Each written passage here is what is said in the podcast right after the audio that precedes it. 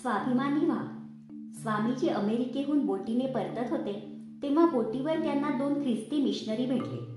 हिंदू आणि ख्रिश्चन धर्मांमधील गुणदोषांची चर्चा करण्यासाठी म्हणून ते स्वामीजींकडे आले होते. स्वामीजी कसलेले वादपटू होते?